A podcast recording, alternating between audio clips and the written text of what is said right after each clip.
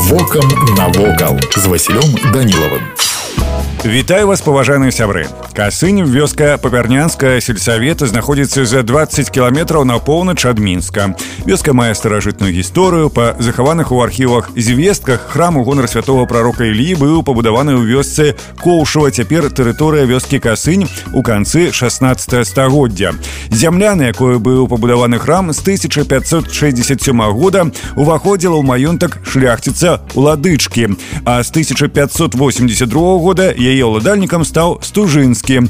У тысяча шэсцьсот сорок пятым годзе ўладальніца вёскі Марыя Стужицкая запісала на храм некаторую колькасць зямлі.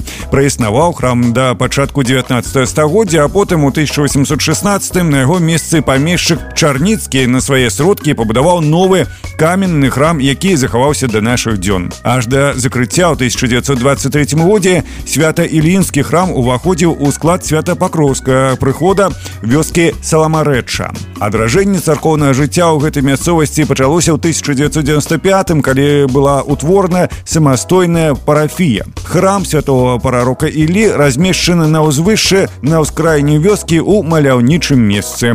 Храм базіліканскага стылю, каменны, невялікіх памераў, умяшчальнасцю да пятидесяти чалавек. Недалёка ад храма размешчана крыніца. Дарэчы, жывапісныя выявы храма можна знайсці ў Instagram млын точка бай. Вось і ўсё, што хацеў вам сёння паведаміць, а далей глядзіце самі.